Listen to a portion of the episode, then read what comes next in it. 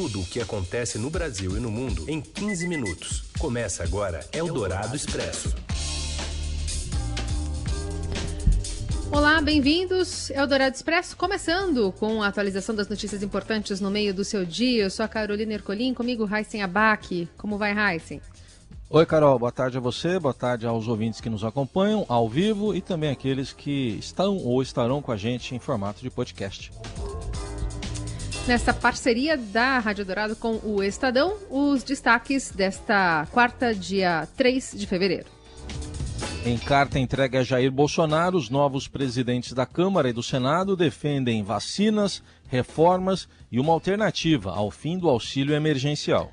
Governo de São Paulo anuncia suspensão da quarentena mais rígida que só permitia serviços essenciais nos finais de semana e à noite. E ainda pressão para o Brasil ter a vacina russa contra a Covid e a vida das famílias que tiveram filhos durante a pandemia. Eldorado Expresso. O presidente Bolsonaro recebe hoje os novos presidentes da Câmara e do Senado, o deputado Arthur Lira e o senador Rodrigo Pacheco, de Brasília, Daniel Vetterman. Oi, Heisen. Oi, Carol. Os presidentes da Câmara e do Senado se reuniram hoje pela primeira vez de forma conjunta com o presidente Jair Bolsonaro para falar sobre uma agenda prioritária para este ano. Arthur Lira e Rodrigo Pacheco entregaram uma carta de intenções ao chefe do Planalto com as prioridades. Entre elas está a vacinação contra a Covid-19. Os dois chefes do Legislativo prometeram empenho para proporcionar propostas legislativas para aquisição rápida e eficaz de doses para a imunização da população. Os dois fizeram uma declaração no Congresso Nacional, foram até o Palácio do do Planalto entregar essa carta para o presidente Jair Bolsonaro e os três, num gesto de harmonia, pacificação e alinhamento político também, fizeram uma declaração conjunta à imprensa logo depois. Lira e Pacheco também defenderam uma alternativa para o auxílio emergencial, mas dentro do teto de gastos, o que significa proporcionar um programa social também com necessidade de cortar outras despesas na mesma proporção proporção. E o presidente Jair Bolsonaro fez questão de afirmar que aquele gesto, essa fala conjunta, representa que vai imperar a relação harmônica entre os poderes daqui para frente. Como sabemos, Bolsonaro apoiou Lira na Câmara e também a eleição de Pacheco no Senado e agiu para atrair votos dos deputados e senadores aos dois aliados.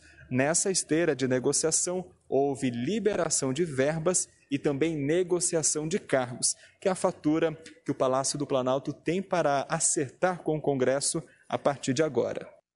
Eldorado Expresso. O governo Bolsonaro exclui um trecho da medida provisória da vacina que facilitava a negociação com a Pfizer, da vacina da Pfizer. Os detalhes ainda de Brasília, agora com o Matheus Vargas. Boa tarde, Carol e Heissen. O governo federal excluiu de uma medida provisória um artigo que facilitava a negociação para a compra de vacinas da Pfizer. Esse trecho autorizava a União a responder por processos que pessoas poderiam mover sobre os efeitos colaterais da vacina. Esse é um tema caro na negociação entre a Pfizer e o governo federal para a compra do imunizante, pois o laboratório pede a isenção dessas responsabilidades. É um pedido também feito a diversos outros países e até mesmo por outras fabricantes, mas que o Brasil tem visto com resistência. Vale lembrar que os efeitos colaterais sobre essas vacinas são raríssimos e até não foram vistos durante os estudos clínicos. Mesmo assim, o presidente Jair Bolsonaro e o ministro da Saúde têm reclamado dessa exigência da Pfizer. O presidente Jair Bolsonaro já tratou até com certo desdém a proposta pelo imunizante, fez aquela piada de que se alguém virasse um jacaré, a empresa não responderia por isso. Enfim, o fato é que durante as negociações entre o Palácio do Planalto e o Ministério da Saúde, o, a equipe do ministro Eduardo Pazuello chegou a propor a inclusão dessa, desse artigo na medida provisória, mas ela acabou não passando, foi retirado da versão final. Outro ponto nesse mesmo artigo era a permissão para que o governo criasse um fundo público ou contratasse um seguro internacional privado para justamente bancar né, essas ações que pudessem receber sobre uh, efeitos colaterais de alguma vacina. Na medida provisória, claro, não era citada a vacina da Pfizer. Era citada a possibilidade de criar esse fundo ou também responder pelas ações que tratassem de qualquer vacina para o novo coronavírus. Mas o artigo ia sim ser inserido justamente para facilitar a negociação com o laboratório Pfizer. Eldorado Expresso.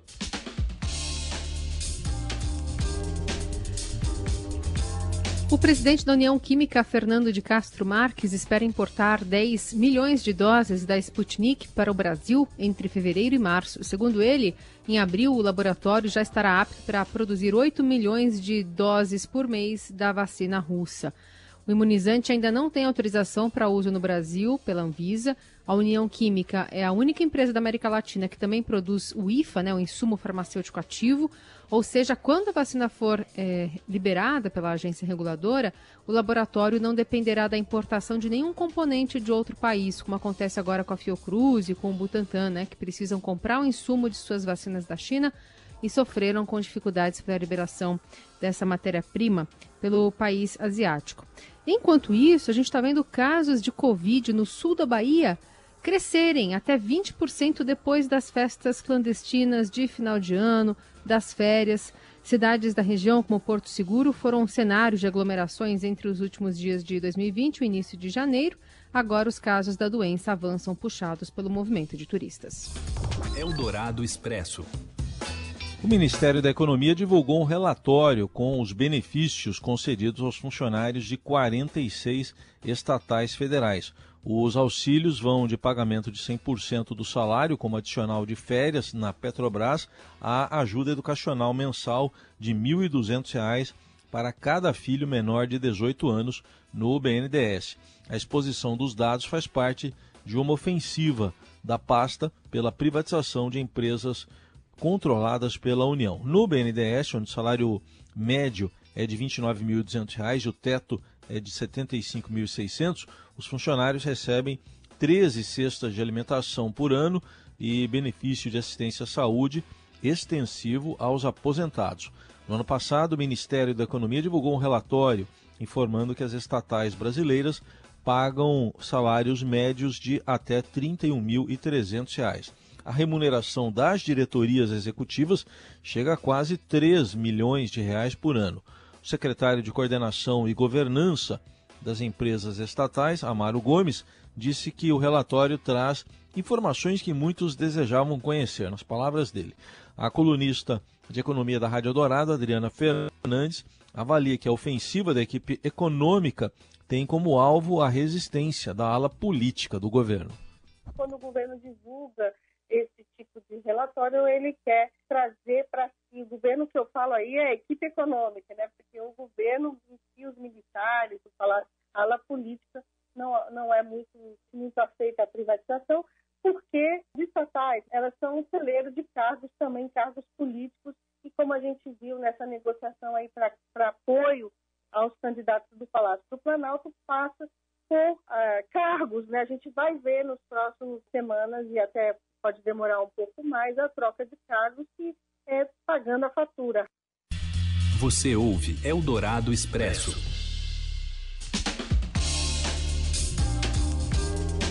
De volta com o Eldorado Expresso, as notícias importantes aqui no meio do seu dia.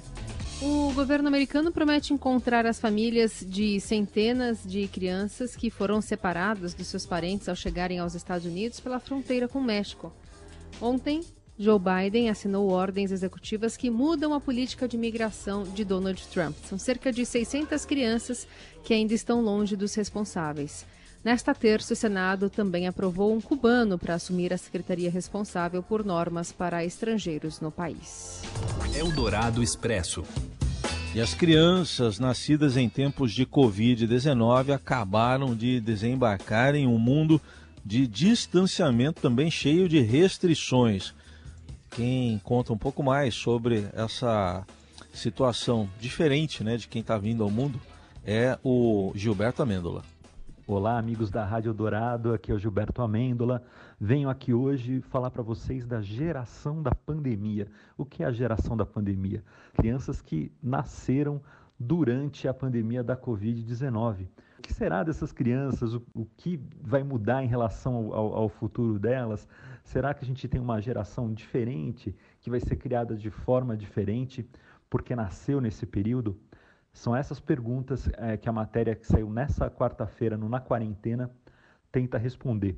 Primeiro, encontrei famílias que passaram pelo perrengue básico da gravidez e do parto, enfim, por conta das limitações da pandemia, né? Mães que tinham medo, por exemplo, de sair para fazer ultrassom e que tiveram dificuldades, poxa, em relação ao, ao próprio parto, as limitações de visitas, enfim.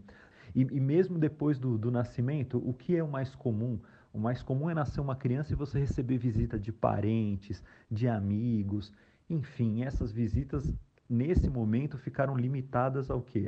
Ao virtual, né? As telas de Zoom. Quem tem passado por esse período de pandemia já um pouquinho mais crescidinho, né? Crianças aí de um ano, dois anos, tem essa dificuldade clara de não poder interagir com outras é, crianças, ou essa interação tem sido muito limitada. É possível a gente prever que esse, essa geração vai sofrer alguns impactos. Né? Conversei com um psicólogo nessa matéria, o psicanalista, psicólogo e psicanalista Ronaldo Coelho, ele diz, claro, que é impossível predizer detalhes sobre o futuro né, das crianças, mas é, é fácil e é possível imaginar que essas crianças talvez cresçam num ambiente de mais isolamento e que quando a vida normal, o velho normal for retomada, será necessário aos poucos, né, talvez reintroduzir essa criança no universo de escolinha, de amigos, de parquinho. Outro ponto que a matéria aborda, eu acho super importante, é a adoção, que felizmente aqui em São Paulo, embora tenha acontecido sim uma queda, essa queda não foi tão grande quanto se imaginava no início da pandemia. Por quê? Porque fóruns aqui, o Fórum da Criança e do Adolescente, responsáveis aí pela, pela adoção, logo abraçaram as ferramentas é, virtuais e puderam é, fazer com que esses processos de adoção continuassem andando mesmo durante a pandemia. É isso aí, gente. É um convite para vocês procurarem e lerem aí a minha matéria Geração da Pandemia na quarentena e no site do Estadão. Um grande abraço. Tchau, tchau. Eldorado Expresso. E o governo de São Paulo suspende o decreto que coloca todo o estado na fase vermelha, a mais restritiva do plano de flexibilização econômica aos finais de semana e das 8 da noite às 6 da manhã nos dias úteis.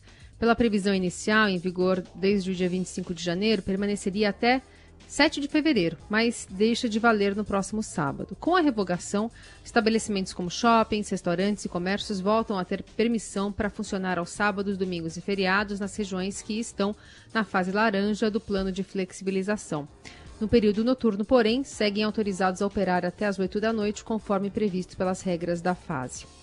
Nesta terça, o Estado registrava 67% de ocupação dos leitos de UTI, uma leve queda em comparação com os números da semana anterior, quando o índice estava acima de 70%. Entretanto, 15 hospitais estaduais têm mais de 80% de ocupação. O estado de São Paulo ainda anunciou parceria com a prefeitura da capital para abrir cinco pontos de drive-thru para idosos se vacinarem a partir de segunda-feira. São eles no estádio do Pacaembu, na Arena Corinthians, no Autódromo de Interlagos, AMB e também na Igreja Boa, Boas Novas, na Vila Prudente.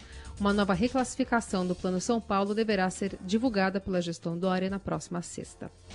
Eldorado Expresso. Palmeirenses emblemáticos Silvia e Nicolas Greco verão o Mundial de Clubes da FIFA a convite da própria FIFA no Catar. Fala, Robson Morelli. Olá, amigos. Hoje eu quero falar do convite da FIFA para dois brasileiros ilustres que a gente conheceu muito aqui da torcida do Palmeiras. Lembra da dona Silvia e do Nicolas? Aquele garoto que tem problema visual e que não consegue ver os jogos é, do seu time de coração, Palmeiras, e a mãe que vai com ele aos estádios é, e fica narrando o que acontece no estádio, o que acontece dentro de campo, o que acontece com a torcida. Essa foi uma das histórias mais lindas que eu vi nos últimos tempos envolvendo torcida de futebol, envolvendo futebol. Pois bem, a FIFA convidou é, a dona Silvia e o Nicolas para acompanhar o Palmeiras no Mundial de Clubes lá no Catar. Olha que legal! Depois que essa, essa história foi revelada, é bacana a vida desse, dessa família mudou. Ela continuou fazendo o que sempre fez para o filho, é, narrar os jogos do Palmeiras no estádio ou mesmo em casa quando não pode assistir. É, e agora vai poder ter aí a honra de acompanhar o seu time do coração num campeonato importantíssimo. Legal a FIFA ter feito isso. Ela foi reverenciada em 2019 com um prêmio é, The Best por sua ação, por ter feito isso em prol do filho e do futebol, né? E a FIFA reconheceu isso, a FIFA reconhece isso agora, né? Todo ano ela dá uma premiação para, para é, esse tipo de atitudes é, de torcedores apaixonados por futebol. Bacana essa história, bacana a Dona Silvia e o Nicolas estarem com o Palmeiras lá no Catar. É isso, gente. Falei, um abraço a todos, valeu! E o avião acabou de pousar lá em Doha, no Catar. Acabou, acabei de ver aqui o avião pousando na, no aeroporto de Doha, avião da Qatar Airways, que levou a delegação do Palmeiras já em solo catariano.